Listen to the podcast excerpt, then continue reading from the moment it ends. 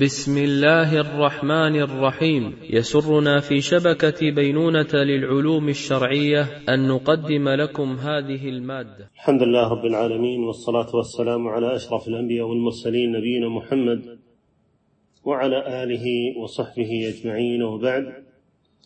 فهذا هو اليوم الثاني من أيام هذه الدورة العلمية التي ينظمها مركز رياض الصالحين بإشراف دائرة الشؤون الإسلامية والعمل الخيري بدبي. أسأل الله سبحانه وتعالى يوفق الجميع لما يحب ويرضى. وكنا قد انتهينا البارحة من جملة من الأحاديث التي ساقها المصنف عليه رحمة الله تعالى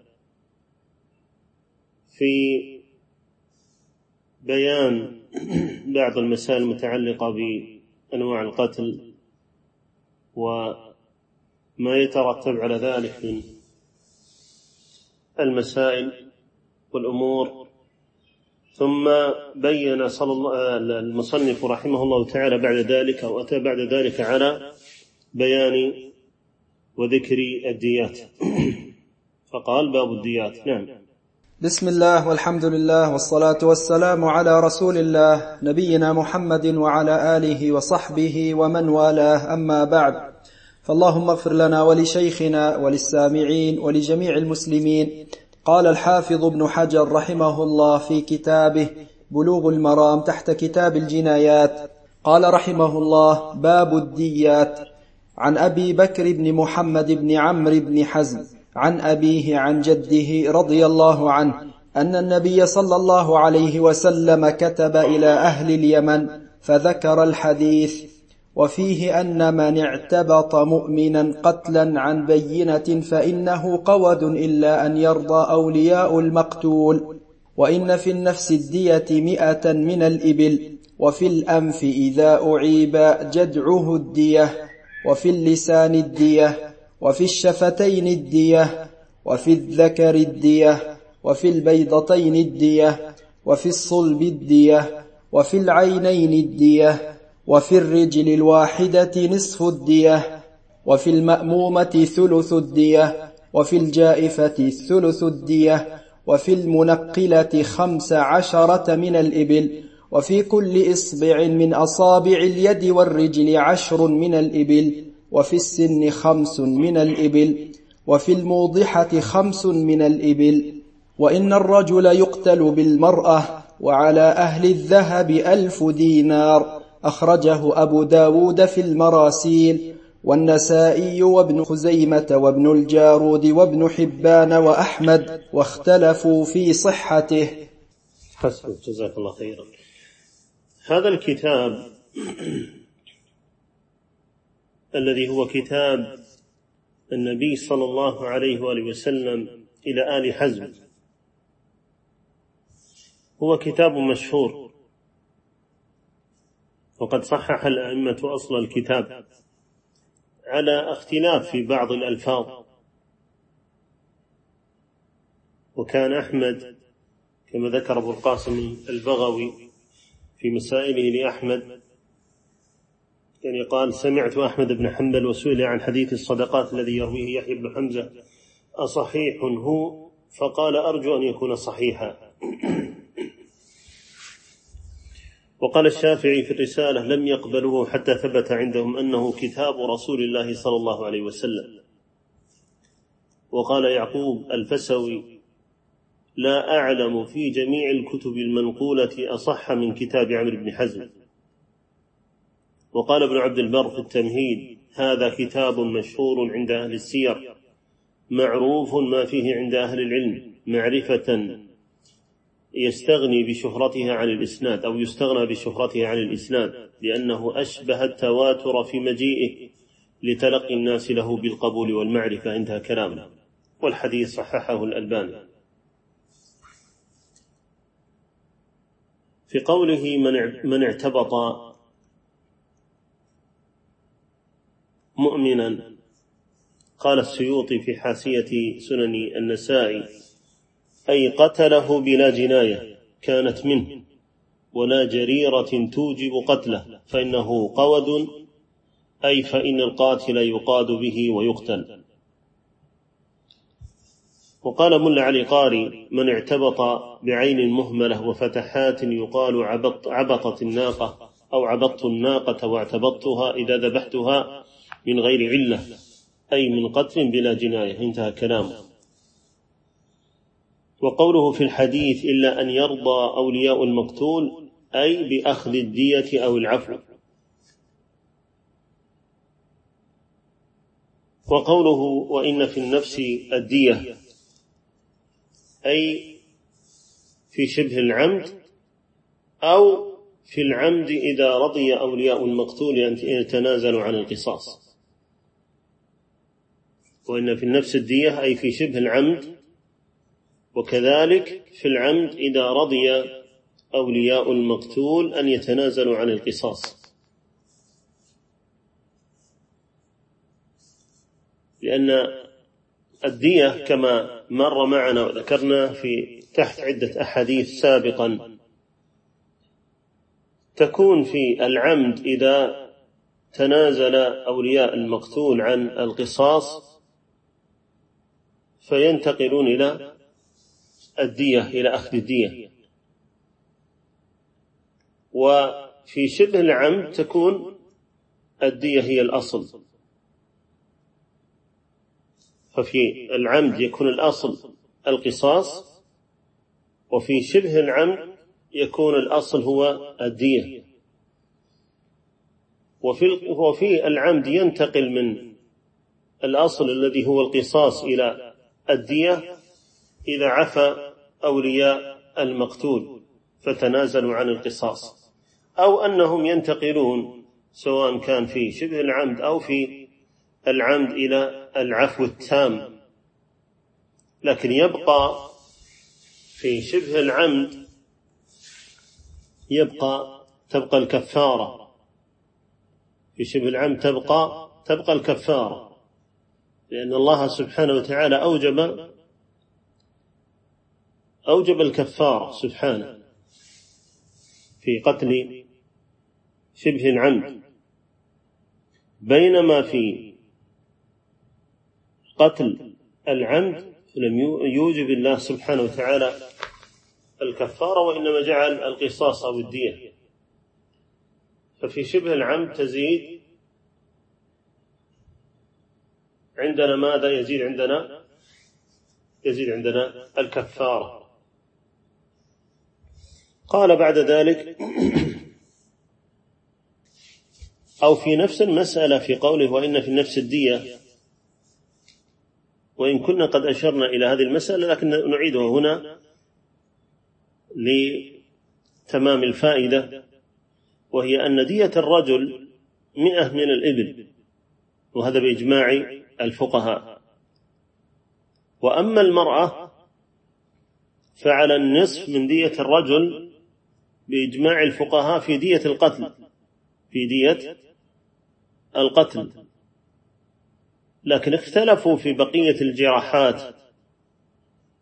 فيما دون النفس.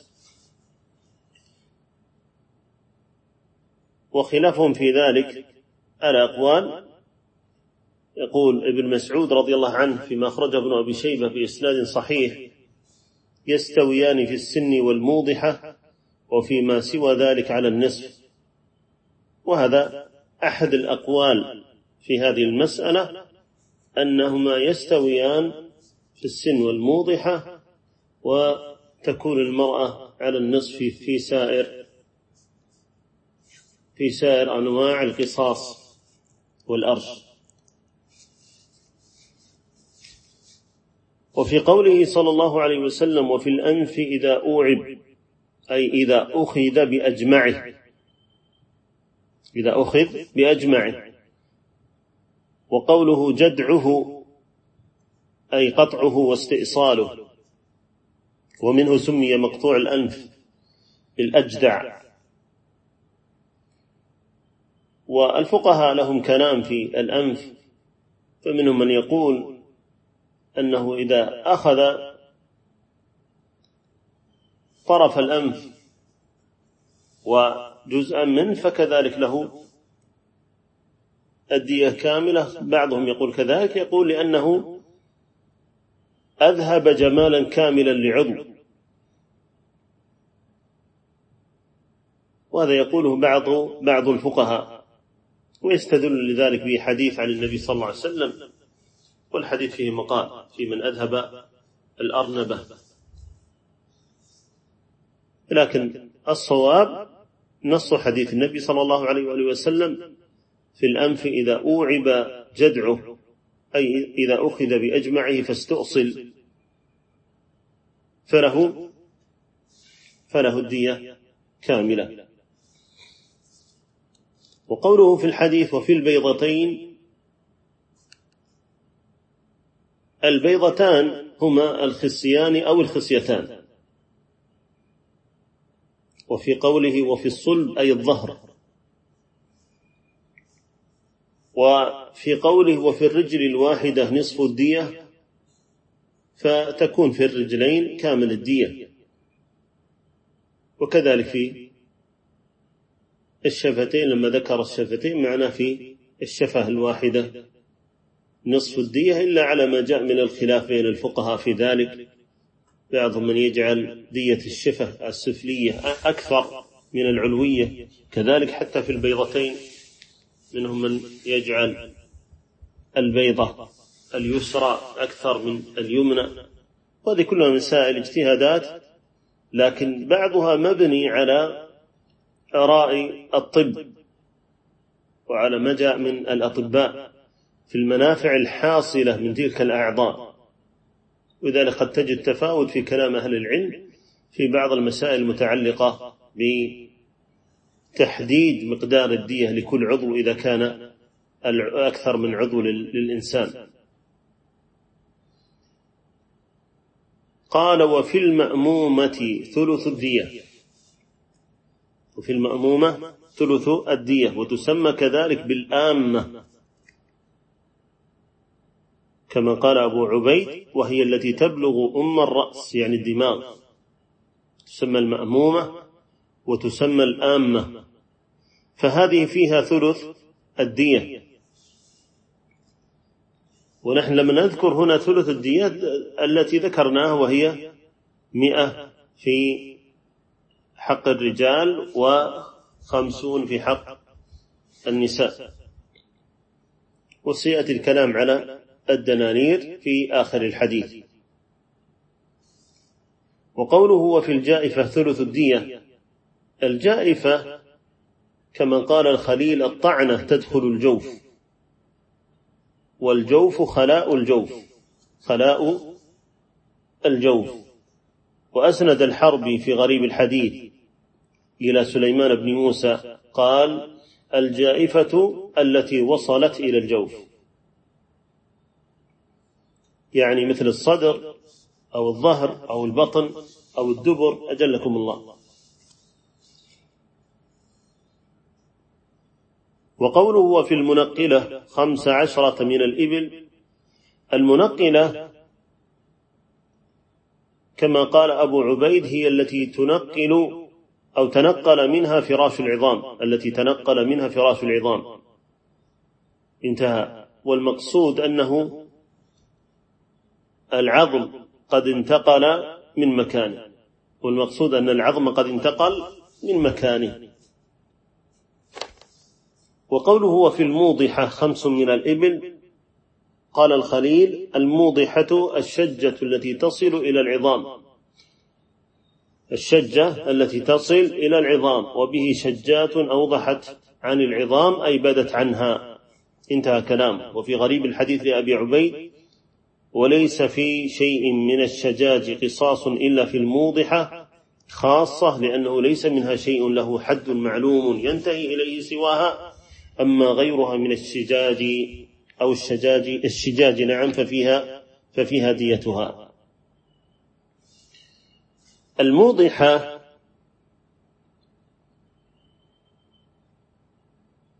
الفقهاء متفقون على أن ما فوق الموضحة والموضحة كما ذكرنا هي الشجة التي تصل إلى العظام. لا قود فيها. لا قود فيما فوق الموضحة. إلا ما جاء عن ابن الزبير رضي الله عنهما. وقد وقفت عليه بإسناد فيه مقال. ولكن جاء عن ابن جريج قال قلت لعطاء أيقاد من المأمومة قال ما سمعنا أحدا أقاد منها قبل ابن الزبير. وسيأتي معنى المأمومة. صارت عندنا الآن الموضحة هي الوسط. هنالك جراح دون الموضحة وهنالك جراح فوق الموضحة. فما كان فوق الموضحة فهذا لا قصاص فيه. يعني ما يفعل بمن اعتدى على غيره وجنى على غيره بجراحات فوق الموضحة لا يفعل به كما فعل بالمجني عليه.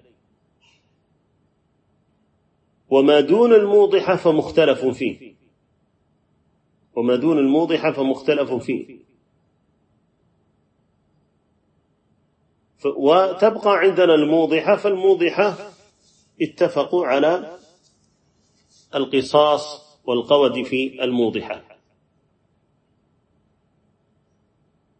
فعندنا الموضحة وسط فيها القصاص ما فوق الموضحة ليس فيه قصاص وما دون الموضحة ففيه خلاف بين الفقهاء.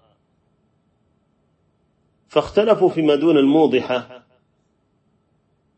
وما دون الموضحة هي كما ذكر أبو عبيد عن الأصمع وغيره هي الحارصة وهي أول الشجاج أو الشجاج وهي التي تحرس الجلد يعني تشقه قليلا. ثم الباضعة ثم الباضعة وهي التي تشق اللحم تبضعه بعد الجلد تبضعه بعد الجلد. ثم المتلاحمة وهي التي أخذت في اللحم وهي التي أخذت في اللحم ولم تبلغ السمحاق ولم تبلغ السمحاق والسمحاق كل جلد جلدة رقيقة. ثم بعدها السمحاق وهي الشجة تبلغ الجلدة الرقيقة بين اللحم والعظم. السمحاق الشجة التي تبلغ الجلد الرقيقة بين اللحم والعظم. وبعضهم يزيد بعض الأنواع أو نوعا عليها وبعضهم يدخله في ضمن هذه الأنواع. فعندنا الحارصة ثم الباضعة ثم المتلاحمة ثم السمحاق ثم الموضحة. فالموضحة عندنا صارت وسطا دون ماذا؟ أو أو فوق عفوا فوق الحارصة والباضعة والمتلاحمة والسمحاق و بعد ذلك تأتي تأتي الموضحة. هذه اختلف أهل الفقه في القصاص فيها. قد نقل أبو عبيد عن عمر بن عبد العزيز رحمه الله تعالى أنه قال ما دون الموضحة وبالمناسبة بعضهم يضبطها الموضحة. فما دون الموضحة أو الموضحة خدوش فيها فيها صلح. خدوش فيها صلح. وهذا هو مذهب الشافعية والحنابلة. الشافعية والحنابلة. وذهب الحنفية والمالكية والشافعية في رواية إلى أنه يقتص فيما دون الموضحة إلى أنه يقتص فيما دون الموضحة. والسبب في خلافهم هو في إمكانية ضبط أن يؤتى بالجرح بمثل ما حصل للمجروح للمجني عليه. ولذلك كان الضابط هنا ما أخرجه عبد الرزاق عن ابن جريج عن عطاء أنه قال كل شيء إذا أقدت منه جاء مثل الذي أصاب سواء فأقد منه. انتبه. قال عطاء كل شيء إذا أقدت منه جاء مثل الذي أصاب سواء أو جاء مثل الذي أصاب سواء فأقد منه. وكل شيء لا يستطاع أن يؤتى مثله فلا تقد منه. وكل شيء لا يستطاع أن يؤتى مثله فلا تقد منه.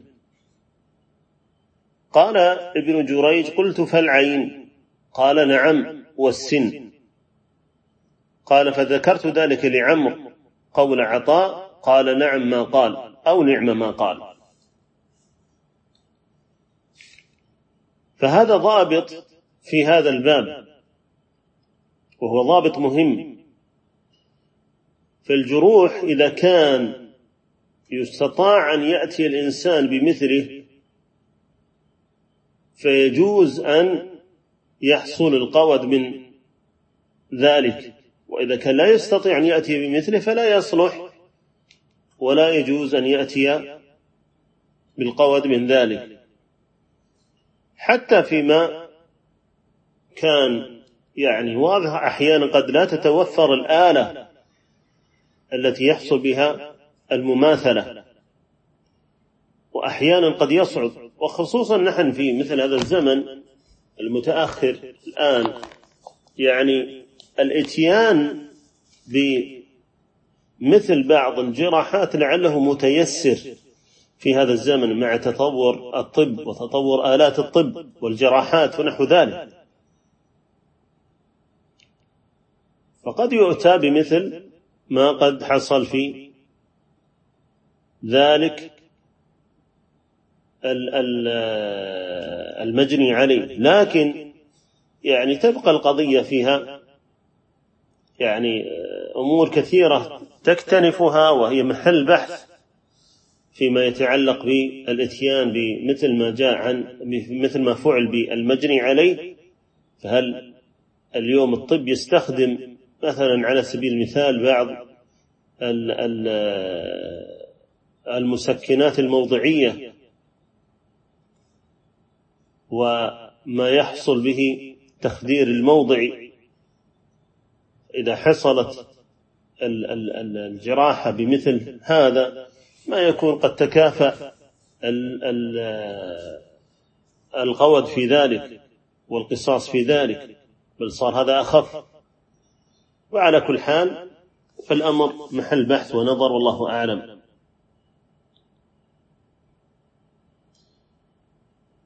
قد أوضح النبي صلى الله عليه وسلم في هذا الحديث حكم قتل قتل الرجل حكم قتل الرجل بالمرأة. فأبان النبي صلى الله عليه وسلم أن المرأة تقتل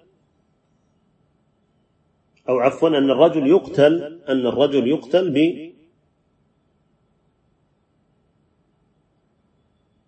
المرأة. وهذا يدل على أن المرأة تتكافأ مع الرجل في الدم. ثم قال النبي صلى الله عليه وسلم وعلى أهل الذهب ألف دينار. وعلى أهل الذهب ألف ألف دينار. هذا من المسائل التي اختلف فيها الفقهاء.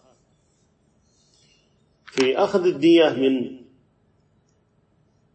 سواء كان من الذهب والفضة والإبل والمال وبعضهم يزيد على ذلك البقر والغنم والحلل من الثياب. فذهب الشافعية وأحمد في رواية إلى أن الدية تكون من الإبل. ولا يجوز العدول عن الإبل إلا بالتراضي مع أولياء المقتول. إلا بالتراضي مع أولياء المقتول. وذهب الحنفية والمالكية وأحمد في رواية إلى أن الذهب والفضة أصل مثله مثل الإبل لأجل حديث الباب. ولذلك هنا قد يكون يعني قيمة الرأس من الإبل عشرة دنانير كما قال بعض أهل العلم. لذلك النبي صلى الله عليه وسلم جعل ألف دينار لأهل الذهب والفضة وجعل مئة, مئة رأس من الإبل لأهل الإبل. فيكون الذهب والفضة تبعا للتقويم بالإبل. وقال بعض أهل العلم لعل في ذلك تفريقا بين أهل البادية وأهل الحاضرة. فأهل البادية هوعاة إبل والحاضرة ليسوا أرباب ليسوا أرباب إبل. فجاء التفريق هنا جعل لأرباب الإبل. أن يخرجوا الإبل وجعل لأرباب المال أو الذهب والفضة أن يخرجوا المال. وهذا من حيث النظر الشرعي هو أليق. وذلك أن أهل البادية يعني عندهم الإبل فلا يحتاجون إلى بيعها لأجل تحصيل المال وإعطاء الدية. وكذلك أهل أهل الحاضرة لا يحتاجون إلى شراء الإبل ثم إخراج الدية من الإبل. والقول الثالث في هذه المسألة أن الأصل أشمل فيدخل فيه الذهب والفضة والإبل والبقر والغنم والحلل من الثياب. ولعل القول الثاني أقرب فإن الذي تأتلف به أدلة الشرع أن أنه يجوز تقويم الإبل بالمال ويكون التقويم بالمال بحسب الزمان والمكان. لأن أثمان الإبل تتفاوت من زمن إلى زمن ومن مكان لمكان. فنحن قلنا أن رأس الإبل على تقدير النبي صلى الله عليه وسلم في ذلك الوقت يساوي عشرة دنانير. لكن قد يأتي زمان ما يساوي الرأس من الإبل ما يساوي حتى عشرة دنانير قد يكون خمسة دنانير. فيكون في ذلك تفرقة في إعطاء أو في في الدية المخرجة بين أهل البادية وأهل الحاضرة. فيكون أيسر على أهل الحاضرة وأصعب على أهل البادية. أو حتى يكون بالعكس يكون رأس الإبل مثلا يساوي أكثر. لذلك هذا يتفاوت تفاوتا شديدا كما هو معلوم. ويكون النظر هنا ليس إلى الأعلى بل إلى متوسط الأثمان أثمان الإبل في كل زمان والذي يقدر ذلك هو ولي الأمر. الذي يقدر ذلك هو ولي الأمر. وهذا هو الأليق والأقرب والله أعلم. نعم تفضل. قال رحمه الله وعن ابن مسعود رضي الله عنه عن النبي صلى الله عليه وسلم قال دية الخطأ أخماسا عشرون حقة وعشرون جذعة وعشرون بنات مخاض وعشرون بنات لبون وعشرون بني لبون أخرجه الدار قطني وأخرجه الأربعة بلفظ وعشرون بني مخاض بدل بني لبون وإسناد الأول أقوى. وأخرجه ابن أبي شيبة من وجه آخر موقوفا وهو أصح من المرفوع. وأخرجه أبو داود والترمذي من طريق عمرو بن شعيب عن أبيه عن جده رفعه الدية ثلاثون حقة وثلاثون جذعة وأربعون خليفة في بطونها أولادها. نعم. ذكر رحمه الله تعالى هذه الأحاديث. أولها ما جاء عن ابن مسعود رضي الله عنه عن النبي صلى الله عليه وسلم دية الخطأ أخماسا. دية الخطأ أخماسا عشرون حقة وعشرون جدعة وعشرون بنات مخاض وعشرون بنات لبون وعشرون بني لبون. أخرجه الدار قطني. وأخرجه الأربعة كما ذكر المصنف أيضا بلفظ عشرون بني مخاض بدل بني لبون. قال وإسناد الأول أقوى. وأخرجه كذلك ابن أبي شيبة من وجه آخر موقوفا وهو أصح من المرفوع. هذا الحديث هذا الحديث اختلف فيه. وقد قال الترمذي حديث ابن مسعود لا نعرفه مرفوعا إلا من هذا الوجه. وقد روي عن عبد الله موقوفا. والموقوف أصح من المرفوع كما قاله غير واحد من أهل العلم وهو ظاهر كلام الدار قطني رحمه الله تعالى. وفي الحديث الثاني حديث عمرو بن شعيب عن أبيه عن جده. الدية ثلاثون حقة وثلاثون جذعة وأربعون خليفة في بطونها في بطونها أولادها وهو حديث حسن. وفي الحديث الثالث حديث عبد الله بن عمرو رضي الله عنهما عن النبي صلى الله عليه وسلم. أو نعم لا هذا نعم هذا ليس معنا. طيب. يأتي إن شاء الله الكلام عليه. إذا نظرت في هذه الأحاديث وجدت أن في الحديث الأول وهو الأثر الأول لأن قلنا أن الموقوف صح أنه جعل الدية أخماسا. تفاوتت هذه ال ال يعني الأسنان أعمار. هذه ال ال الإبل المخرجة ففيها على ما ذكر رحمه الله تعالى أو ما ذكر رضي الله عنه عشرون حقة.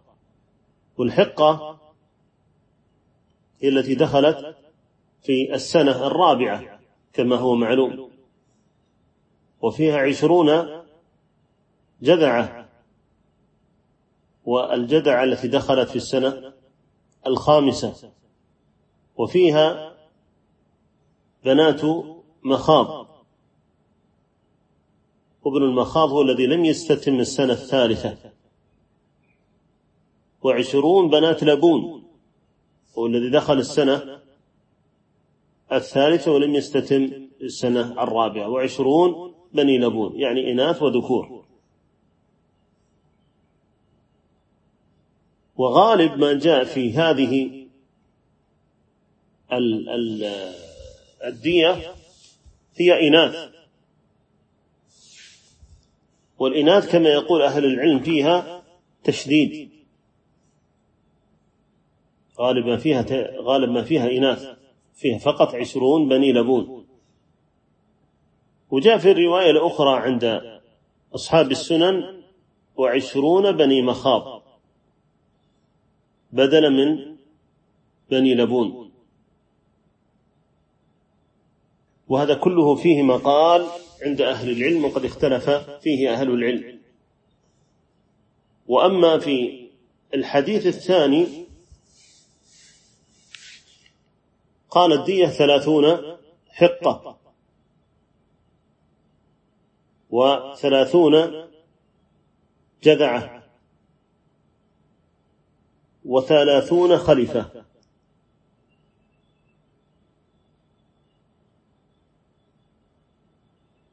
ففسرها فقال في بطونها أولادها.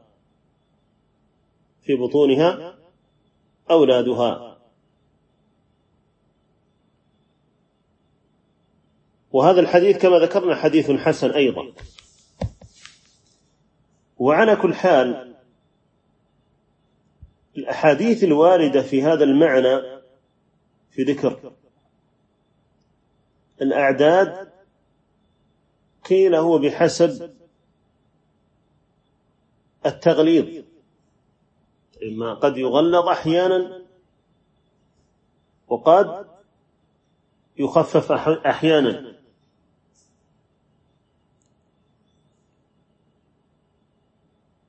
فبعض أهل العلم يقول أن الدية قد تغلظ في قتل العمد. قد تغلظ في قتل العمد.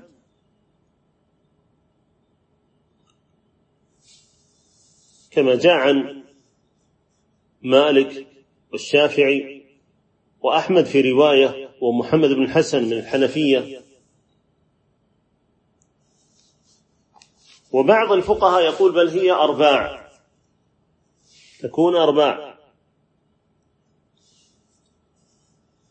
فتكون خمسا وعشرين من بنات المخاض وخمسا وعشرين من بنات اللبون وخمسا وعشرين من الحقاق وخمسا وعشرين جذعة. وهذا قول جماهير الفقهاء عليهم رحمة الله تعالى. قد جاء عن الحنفية والمالكية والشافعية وأحمد في رواية وذكروا في ذلك أن هذا يكون أيضا من باب التشديد في قتل العمد. أن هذا يكون من باب التشديد في قتل العمد. وذلك هذا جاء في سنن الترمذي أنه قال من قتل مؤمنا متعمدا دفع إلى إلى أولياء المقتول. فذكر هنا قتل العمد فإن شاءوا قتلوا وإن شاءوا أخذوا الدية وهي ثلاثون حقة الحديث. في حديث عمرو بن شعيب. ففرق هنا في ظاهر لفظ الترمذي فجعله في من قتل مؤمنا متعمدا. والحاصل من ذلك والعلم عند الله سبحانه وتعالى أن الدية لولي الأمر أن ينظر فيها في جانب التغليظ فله أن يغلظ الدية أحيانا على القاتل لما يرى في ذلك من المصلحة. والتفريق الذي ذكرناه بين قتل العمد وقتل الخطأ له وجه أيضا عند الفقهاء ولكن قد اختلفت الروايات أيضا في ذلك. واختلاف الروايات له توجيه وتوجيهه هو العلم عند الله عز وجل ما ذكرناه من رأي ولي الأمر بحسب ما يراه من الحال في التغليظ سواء كان بين قتل العمد أو شبه العمد أو في بعض أنواع من شبه العمد لأجل مصلحة يراها والعلم عند الله سبحانه وتعالى. نعم. قال رحمه الله وعن ابن عمر رضي الله عنهما عن النبي صلى الله عليه وسلم قال إن أعتى الناس على الله ثلاثة من قتل في حرم الله أو قتل غير قاتله أو قتل لذحل الجاهلية. أخرجه ابن حبان في حديث صححه وأصله في البخاري من حديث ابن عباس رضي الله عنه. نعم. ذكر رحمه الله تعالى حديث عبد الله بن عمرو بن العاص رضي الله عنهما. عن النبي صلى الله عليه وسلم إن أعتى الناس على الله ثلاثة. والعتو كما في مقاييس اللغة قال العين والتاء والحرف المعتل أصل صحيح يدل على استكبار. انتهى. وقال الخليل عتى يعتو عتوا أي استكبر. كما قال الله سبحانه وتعالى وعتوا عتوا كبيرا. وقوله في الحديث لذحل أو لذحل عفوا لذحل الجاهلية لذحل الجاهلية قال الخليل ذحل الذحل طلب المكافأة مكافأة بجناية أو عداوة أتيت إليك. طلب مكافأة بجناية أو عداوة أتيت إليك. والمقصود أنه لأجل عداوة قديمة سواء كانت في الجاهلية أو حتى كان في مثل هذا الزمان عداوة لأجل أمر جاهلي ليس لأمر شرعي. قال إن أعتى الناس على الله ثلاثة. أي أشد الناس استكبارا على الله عز وجل. وهذا يدلك على خطورة هذا الفعل وعظم شأنه على الله سبحانه وتعالى وعند الله عز وجل. فذكر الأول من قتل في حرم الله هذا الأول والثاني أو قتل غير قاتله أو الثالث قتل لذحل الجاهلية. والذي يقتل في حرم الله سبحانه وتعالى قد اختلف فيه أهل العلم. هل يقام عليه الحد في حرم الله عز وجل أو يترك حتى يخرج؟ وقال بعض الحنفية قالوا يضيق عليه من عنه الطعام والشراب حتى يخرج من حرم الله سبحانه وتعالى. لكن لا يترك يعيث في الأرض فسادا. ويقتل في حرم الله سبحانه وتعالى. لا ليس هذا المراد بل الكلام عمن قتل ولاذ بالحرم. فمثل هذا هل يخرج من الحرم أو يترك؟ وقد قال الله سبحانه وتعالى إن الذين كفروا يصدون عن سبيل الله والمسجد الحرام الذي جعلناه للناس سواء.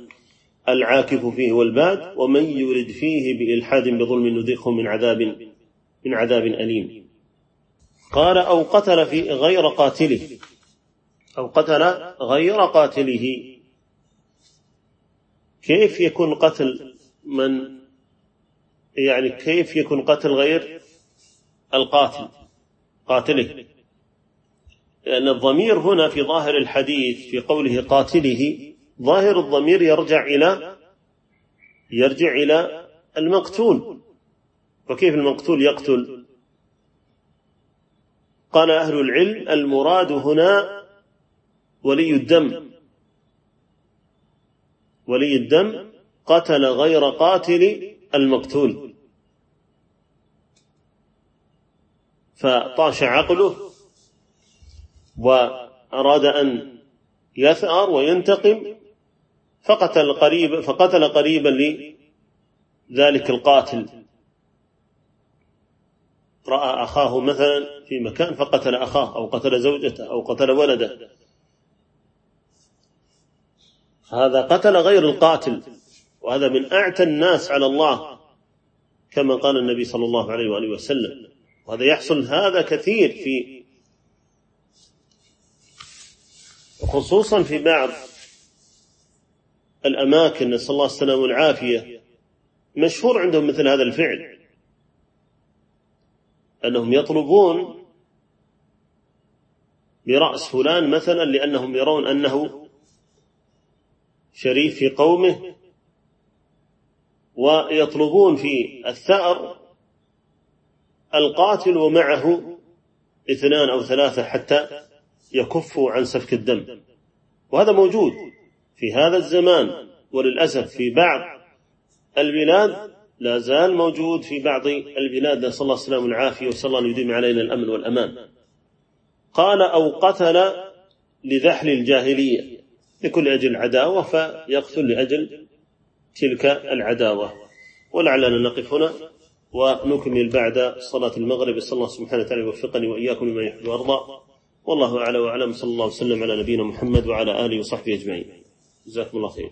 للاستماع إلى الدروس المباشرة والمسجلة والمزيد من الصوتيات يرجى زيارة شبكة بينونة للعلوم الشرعية على الرابط بينونة دوت نت وجزاكم الله خيرا.